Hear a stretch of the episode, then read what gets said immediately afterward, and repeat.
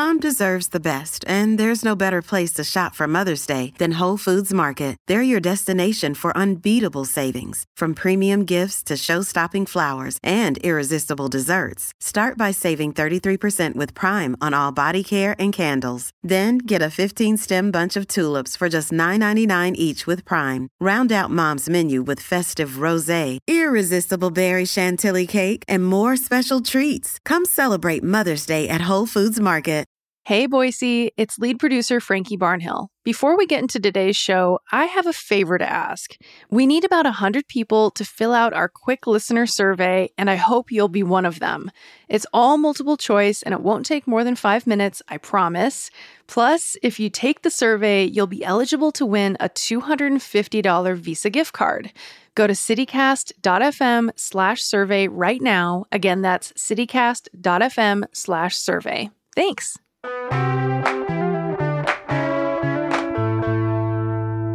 Today on City Cast Boise, the James Beard Awards ceremony for restaurants is tonight in Chicago, and for the first time, two Idaho chefs are finalists.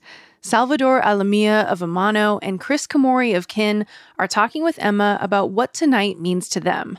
Plus, they share the food they eat in Boise when they're not working in their kitchens.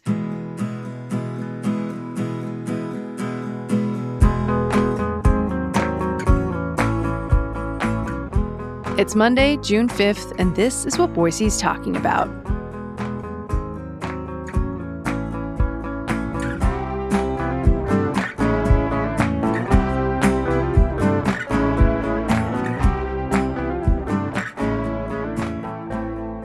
Hi, Kris. Hi, Sal. Thanks for coming on City Cast Boise. Yeah, hi, Emma. Thanks for having us.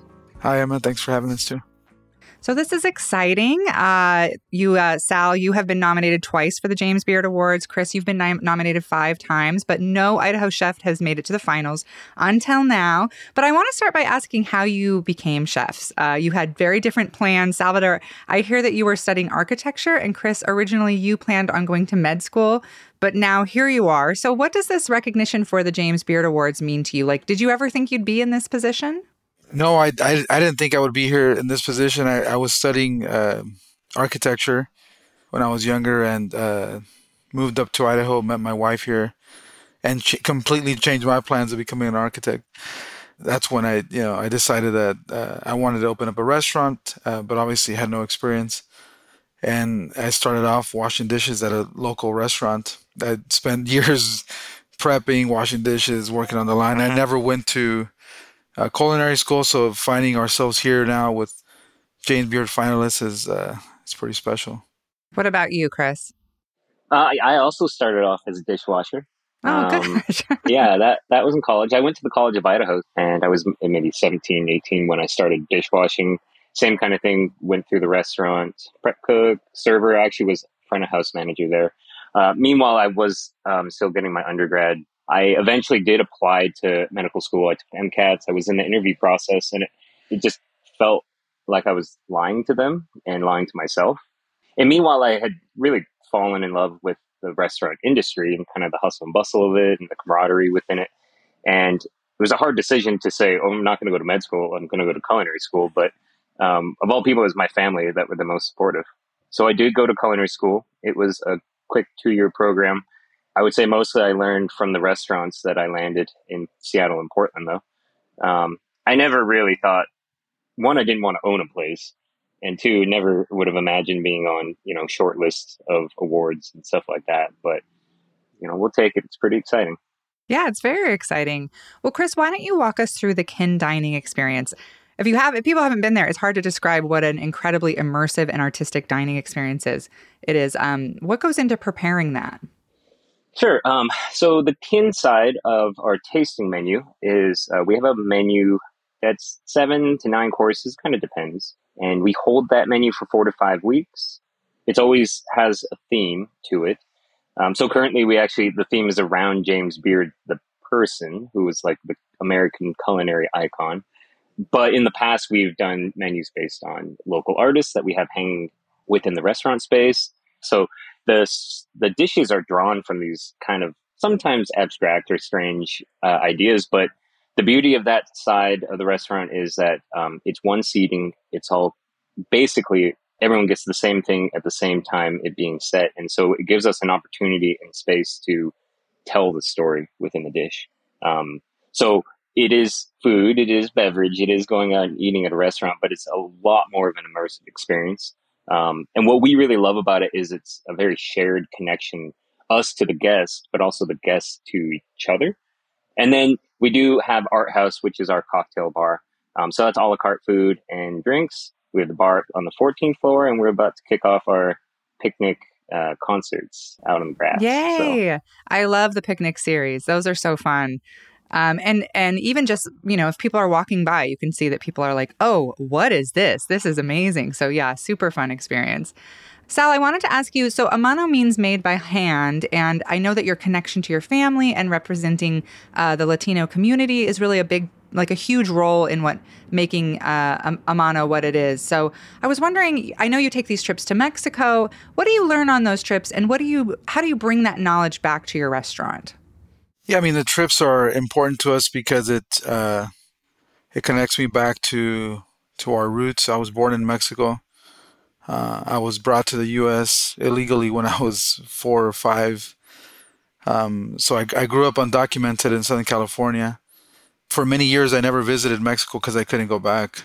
So uh, finally became a, a, U.S. resident and, and, and took a couple trips, but never really had the resources to go back and, and really, you know, explore different areas of, of my culture. And so now we, we take the opportunity to go back and talk to as many people that we can, you know, and, and, and be there with them and cook with them. Some of the best experiences are cooking in the most humble places. You know, like it's it's firewood cooking. It's um, uh, picking off of a milpa. Milpa is like a, a, way of growing, right? So corn, bean, and squash, and and just being connecting back. We're not. We don't bring recipes back, and I don't ask for recipes. We just cook together. We eat together we drink a lot of mezcal. Uh, that's that's another reason why we we go back is just to learn more about about the destilados mexicanos or American dis or Mexican distillates. Um, and yeah, that's just to reconnect, you know, with what it what it is uh, to be from Mexico.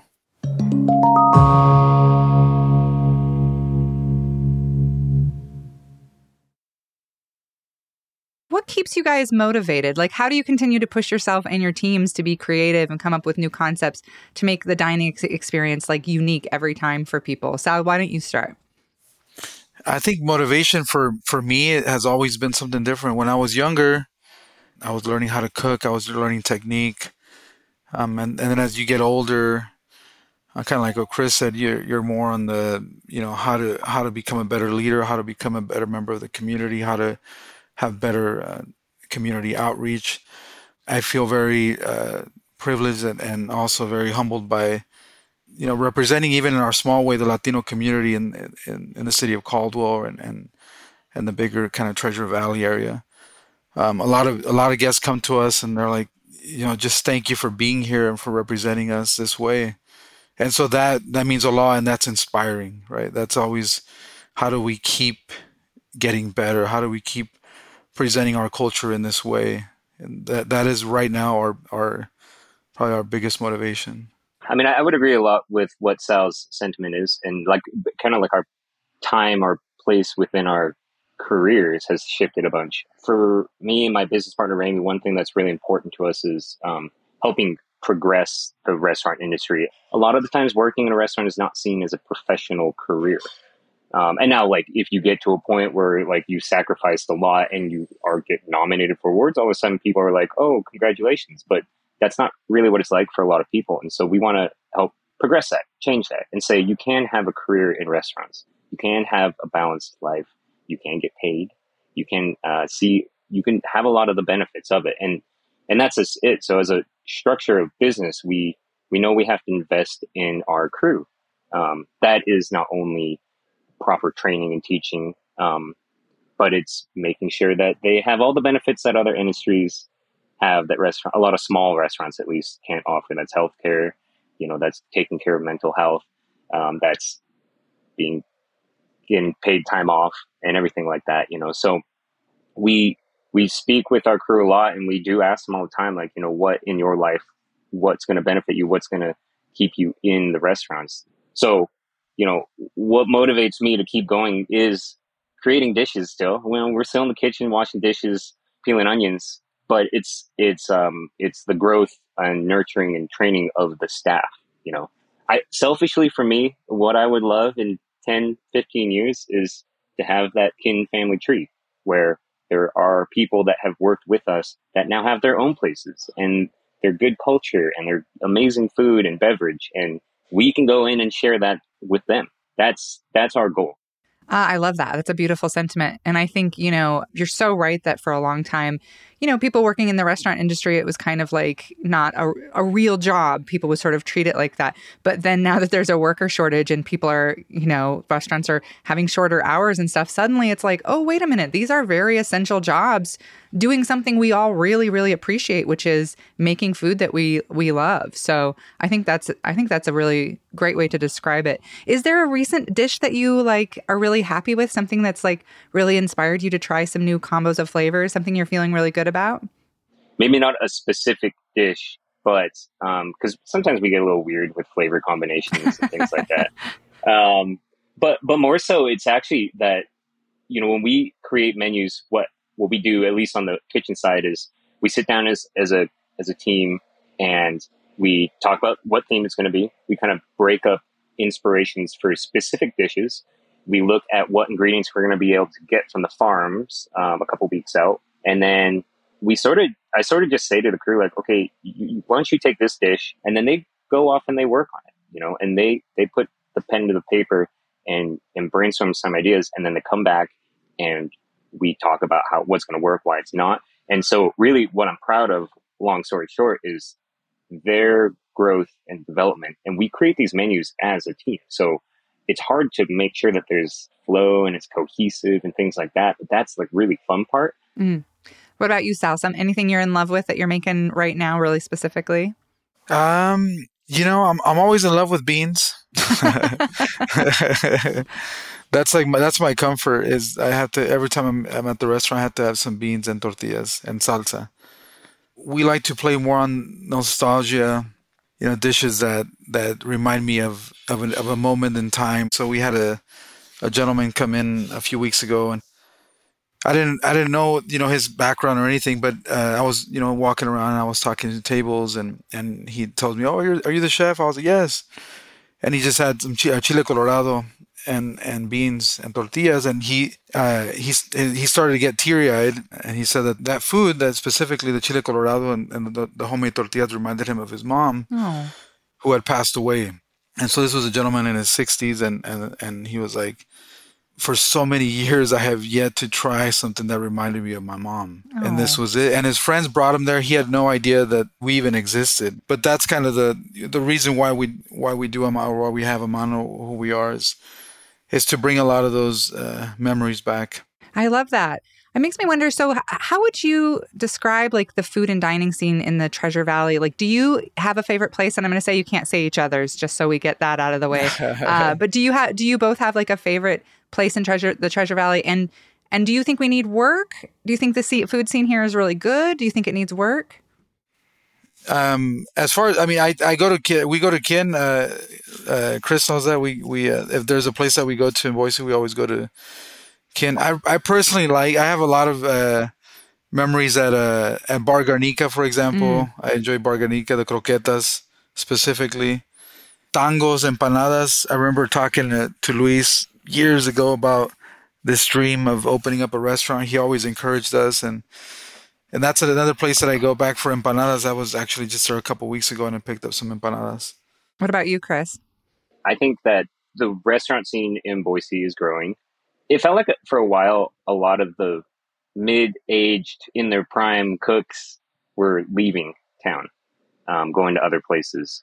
And while that might still be true it feels like we're getting a lot of people that are boise and treasure valley natives moving back and they're actually coming back with a little bit more experience. Um, so that is a good sign you know with the growth of the the whole area you know there's a lot of there's a lot of entrepreneurial people coming back. I, I would say that probably a lot of the food system is more on the corporate side and you know about like mini franchises and whatnot and that has its place. Um, i don't necessarily think the valley has its own kind of identity and voice. I mean I, I, honestly i believe that what what sal and his team are doing out there is helping to create that on the western side of the valley um, because i know how authentic and, and real it can be for people out there you know, then then there's there's people like um, Cal Elliott at Little Pearl, and he's about to open up the Avery, the boutique hotel. It's coming up soon, and he's an example of someone that um, he moved to New York young, came back to Boise, and he's just been powering away at at opening up this hotel. But in the in the meantime, what he's doing is he's really training people up. Those are the kind of places that we support because we you know, we see similarities with it.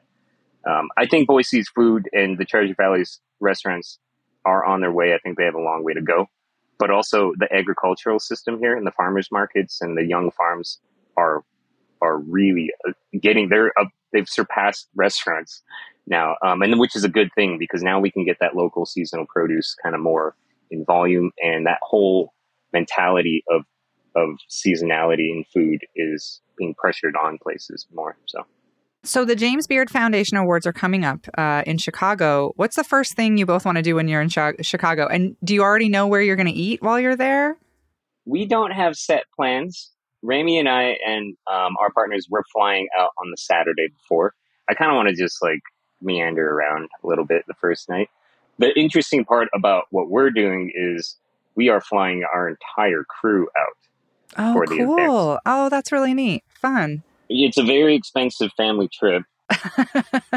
so they're taking care of Saturday service, and then they're all. It's going to be about twenty of them, and they're hopping on the same flight, and they're going to come out oh to Chicago.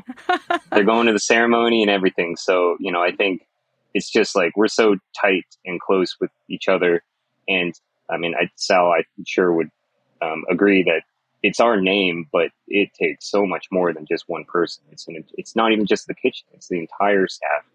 But we get the credit for it, I guess, a little bit.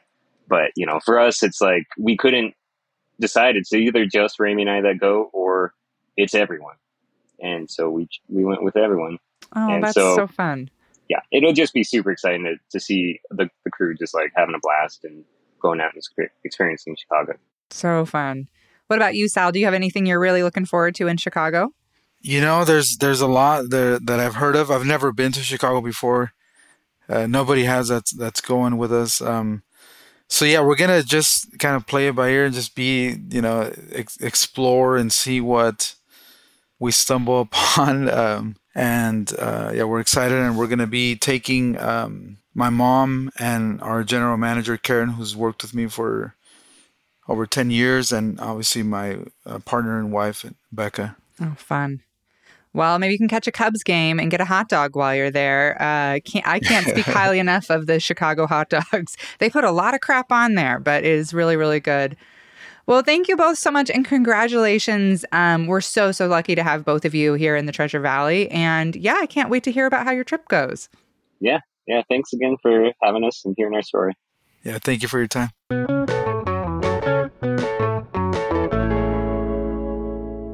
And one more thing before we sign off. Although Sal and Kris are able to fly to Chicago direct for the James Beard Awards, the same can't be said anymore for passengers flying to Houston. According to Boise Dev, United Airlines has paused their direct flight to the Texas city through October. This comes as Boise airport officials are working to add more nonstop destinations like Orlando, Florida, and Washington, D.C.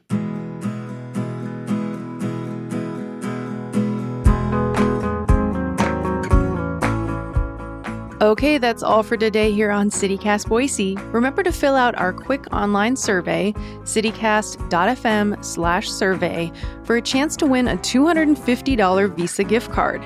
We'll be back tomorrow with a story of a hidden history of Boise. See you then.